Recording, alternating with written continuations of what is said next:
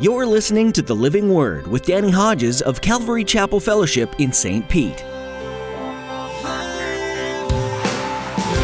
come alive as we are filled with the living word. Uproot the lies so we can fully rest in your truth.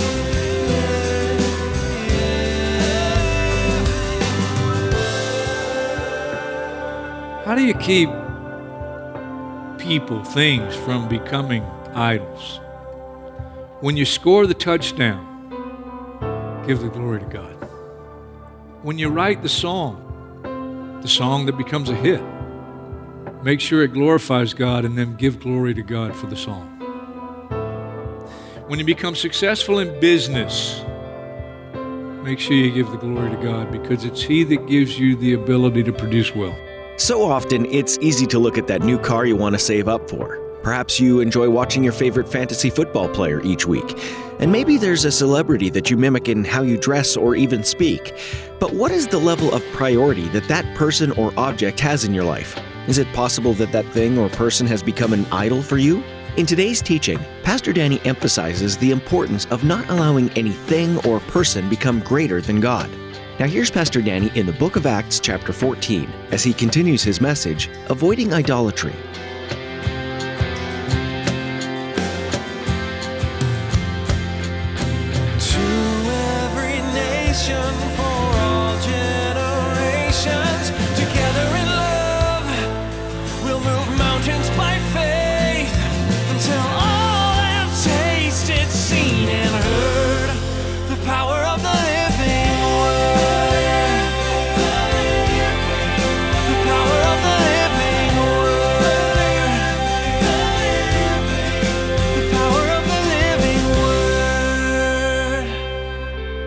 Listen, if the Apostle John could succumb to worshiping something, someone other than God, who are we?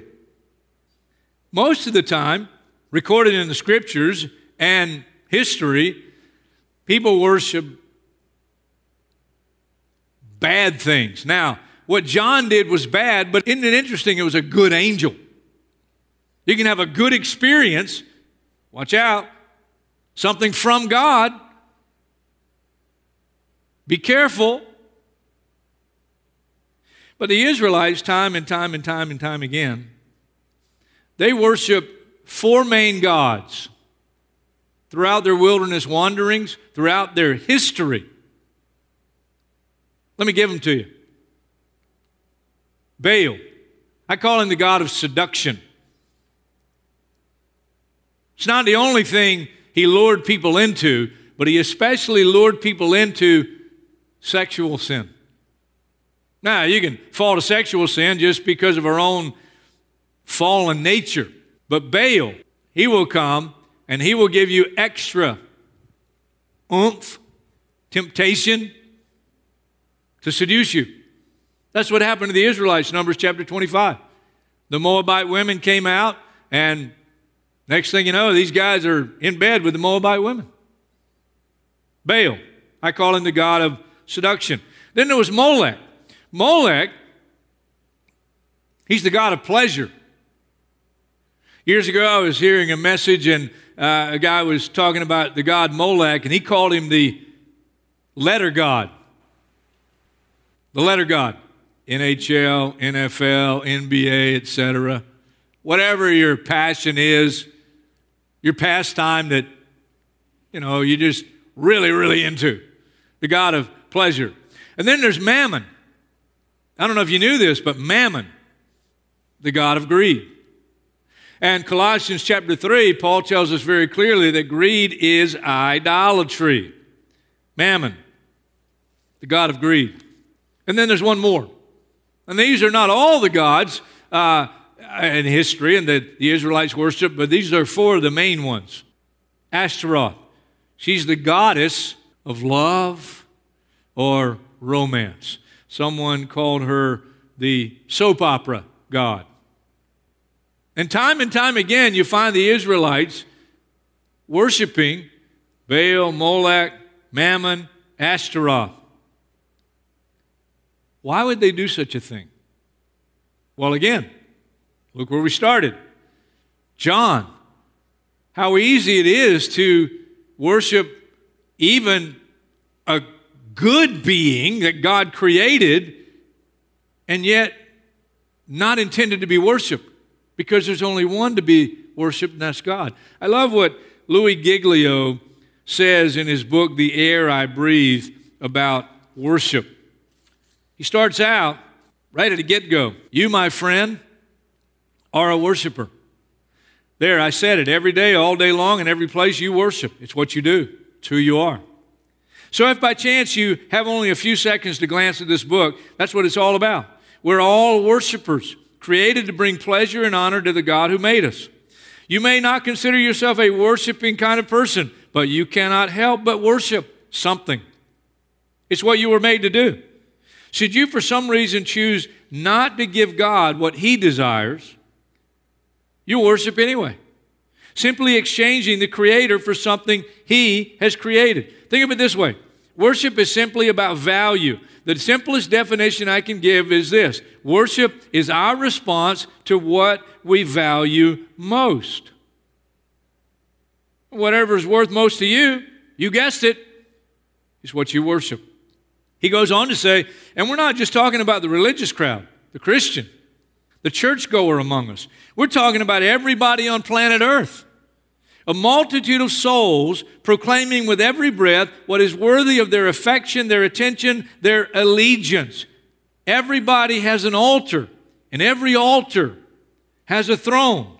I put on here a statement that Louis Giglio gave that I memorized. I, I want to keep it in my brain. And I'll go back just before I read it. An idol is any person or thing that contends with God for my time, energy, affection, and money.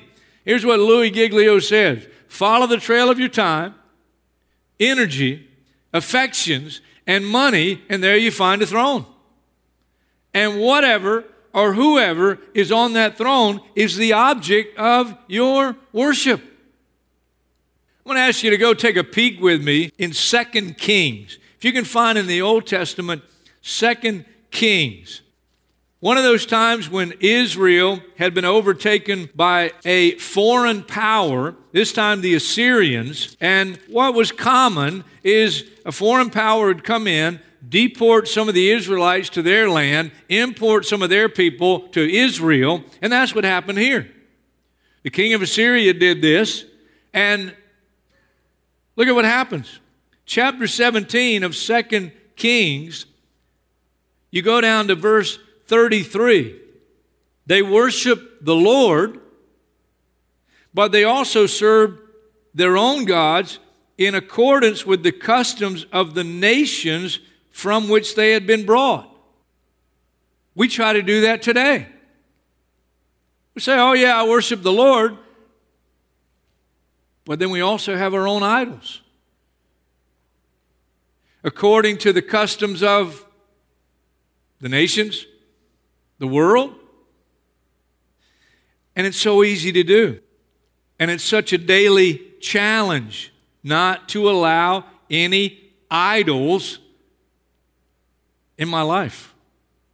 God made it pretty clear. It's not a suggestion, it's a command. You shall have no other gods before me. And before you think God is selfish, listen to the whole message. You shall have no other gods before me. Another way to describe an idol it's a deity, it's an icon, it's a hero. Star. Four people became gods in my life when I was very young John Paul, George, and Ringo. Mainly for me, Ringo, I love drums. I'm a self taught drummer. Ringo was my original inspiration as a drummer. And I not only wanted to play drums like Ringo, I wanted to have hair like Ringo, wanted to have a nose like Ringo, did pretty good there. Uh, I, I wanted to wear rings like Ringo. I'd go to Rose's Five and Dime when I was a little kid in Hartsville, South Carolina, and I would, I would buy all these little five and dime rings, and I'd have them all over my fingers like Ringo. I cut out cardboard, R I N G O. I wrapped the cardboard with, in those days, tin foil. That'll date you. And I put it up on my bedroom wall, sideways, going down the whole wall. Ringo. I love the Beatles. I I idolized the Beatles. I wanted to be like them, especially Ringo. But If I could have been any one of them, it consumed me. Now, 1986, all four Beatles traveled to northern India and studied under Guru Maharishi Mahesh Yogi. One of the Beatles, George, ended up diving totally headfirst into Hinduism. He would later write a song based on his Hindu beliefs, My Sweet Lord. If you know the song, you'll find near the end of the song him chanting Krishna, Krishna, Hare Krishna, Krishna, Krishna. You know what? It's a catchy tune. And he's a Beatle. And I like the tune. But while I like the tune, I have to realize the belief. It's a belief in a foreign God, not the God of the Bible. 1971, John Lennon wrote a song. He was inspired by it because he wanted to do everything he could to bring in world peace. It's called Imagine. And if you know the lyrics, you know John Lennon's belief based on the song. Imagine there's no heaven. Imagine there's no hell. Imagine there's no religion. What's my point in all this? If I had continued to idolize the Beatles, I would not only have wanted to become like them in terms of being a star, but I'd very easily adopt their beliefs. And no matter how good the song sounds, and I, I love the tune Imagine, I love, the, I love the, the sound of it, the feel of it. When I hear the words, I go, John, come on, man. Here's what I put I believe there's nothing wrong with appreciating, even enjoying the creativeness of people that God has gifted, people that are able to play things, write things, sing things, paint things, do things that perhaps we would love to be able to do ourselves. I put in my notes, I still enjoy some of the Beatles songs. A few years ago for my birthday, my wife gave me all the Beatles movies. It's only two good ones, Help and A Hard Day's Night, but yeah. But I put for my own self, but there are lines that I must be careful not to cross in appreciating talent, enjoying music, etc. If it leads me away from purity, holiness, it should not be a part of my life. If it proclaims anything unbiblical or false, I must recognize and reject it. For example, I put for me, I love the song Imagine in terms of its musical appeal and even John Lennon's sincere desire to promote peace in the world, but I reject the belief system it declares. After I became a Christian, every time I'd hear the song, imagine, I'd pray for John Lennon. Every time I'd hear the song, My Sweet Lord, I'd pray for George Harrison. How do you keep people, things from becoming idols? When you score the touchdown, give the glory to God. When you write the song, the song that becomes a hit, Make sure it glorifies God and then give glory to God for the song. When you become successful in business, make sure you give the glory to God because it's He that gives you the ability to produce well. When you have a successful ministry, make sure you give glory to God. Proverbs 27 21 says this The crucible for silver and the furnace for gold, but man is tested by the praise he receives. Very interesting. John chapter 12, verse 43 tells us that some people would not publicly acknowledge Jesus and really believe in him because it says they love praise from men more than praise from God. I'm almost done. But go with me quickly to John's Gospel, chapter 10. John chapter 10, fascinating passage here. And it can be confusing, and I hope it's not after we look at it just very briefly, but John chapter 10, verse 31, again, the Jews picked up stones to stone Jesus, but he said to them, I've shown you many great miracles from the Father. For which of these do you stone me? We're not stoning you for any of these, replied the Jews, but for blasphemy, because you, a mere man, claim to be God. Jesus answered, Is it not written in your law, I have said you are gods? If he called them gods to whom the word of God came, and the scripture cannot be broken, what about the one whom the Father set apart as his very own and sent into the world? Why then do you accuse me of blasphemy because I said, I'm God's son? What is he talking about here? Well, he's quoting from Psalm 82. I said, God speaking, you are God's little g. You're all sons of the Most High. Now, Jehovah's Witnesses, this is one of their verses, they will try to prove that Jesus is God with a little g. Can't be. Not at all. How do I know that? Next verse. Next part of the verse, or verse 7, verses 6 and 7. But you will die like mere mortals. Who? The gods with the little g. You'll fall like every other ruler.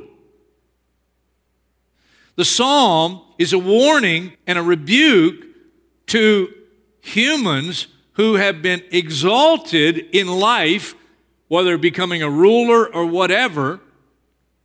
You become important. You become someone people look up to. But you're just a man. You're just a woman. You're just human. And you're going to die like everybody else. You're immortal. And Jesus' point is he's human, but he's the most unique human because he is God come in the flesh. That's why the Magi worshiped the child there in the Bethlehem manger. That's why Jesus receives worship. And he's the only one Father, Son, and Holy Spirit. Here's what happens to all the idols in the end. Isaiah tells us the arrogance of man will be brought low, the pride of men humbled. The Lord alone will be exalted in that day, and the idols will totally disappear. Captain James Cook discovered the Hawaiian Islands. He was greeted there in the Hawaiian Islands with great ceremony as the islanders thought he was their god, Lono. Cook took advantage of the situation until one evening, as he was with yet another woman of the island, her husband clubbed him in the back of the head. Story goes that Cook groaned and fell to the ground, knocked out cold. When he came to, the same husband that knocked him out said to him, Gods don't groan, and gods don't bleed. And then he proceeded to kill him. John says it pretty plainly Dear children, keep yourselves from idols. And I have one more thought. Why is this so important? And is God really selfish when he says, You will have no other gods before me? And that's what some people misunderstand about the character of God. Why is it not a suggestion? Why is it a command? You shall have no other gods before me. Why is it so important to keep idols from our lives? Well, it's such a challenge to do, and it is so important for a couple of reasons. Idolatry ruins the purpose for which God made us. Thank you, Louis. We were created to worship.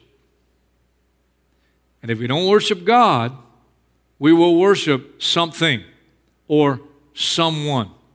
And sometimes we'll try to do both. 2 Kings 17.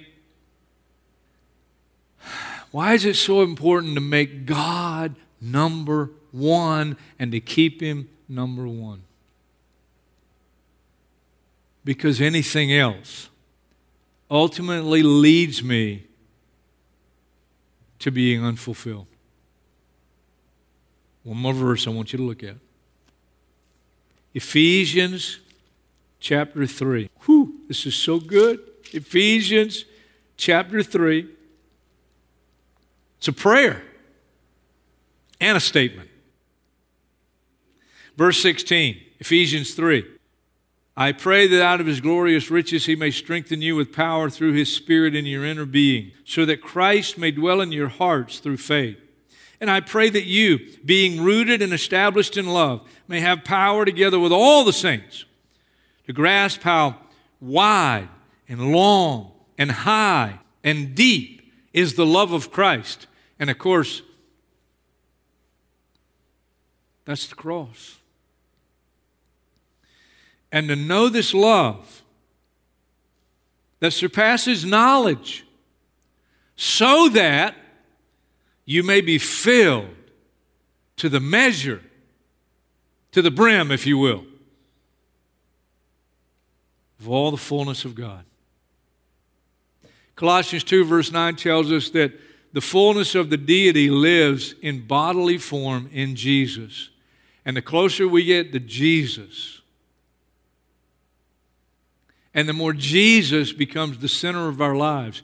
John was told as he fell down to worship at the feet of the angel there in the book of Revelation worship Jesus because Jesus, He is the spirit of prophecy. Everything's about Him. Salvation is through Him. Our access to the Father is by Him. Listen, Keeping ourselves from idols means finding what we were made to be, finding the fullness that God intends. He doesn't want us to be unfulfilled, He wants us to be fulfilled. And the only way to find fulfillment in life is to worship Him. The way to the Father, is through Jesus. The fullness of the Holy Spirit by focusing on Jesus, surrendering daily to Jesus. God wants to fill our lives. And you know what? it doesn't matter what the situation is in the world. I think it's fascinating that Jesus, when he came, never owned anything had to borrow the donkey on what we call the triumphal entry there into Jerusalem just prior to the cross. He was always eating at somebody else's house. And yet he was the most fulfilled human being in life. That's what God wants for us to fill us with life that only He can provide.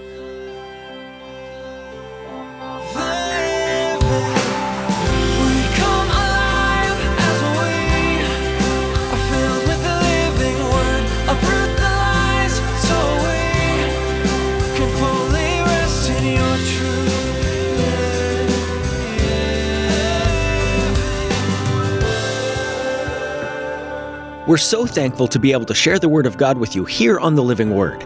Thanks for being a part of our listening audience. If you want to hear today's message again, please visit ccfstpete.church. You can also join us in our Bible reading plan. Just look under the Resources tab on our website for more information. As we wrap up our time with you today, we'd like to take a moment and ask you to partner with us here on the Living Word. Would you join with us in praying for the listeners of this program?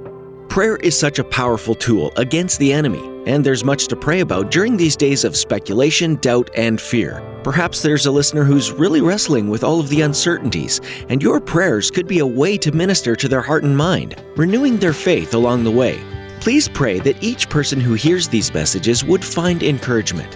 We're reminded in these New Testament books that God came to earth as a man, just like us, and suffered in ways that we might be suffering currently. But He came to redeem each one of us, and that gives hope beyond what's happening in front of you. Thanks for praying.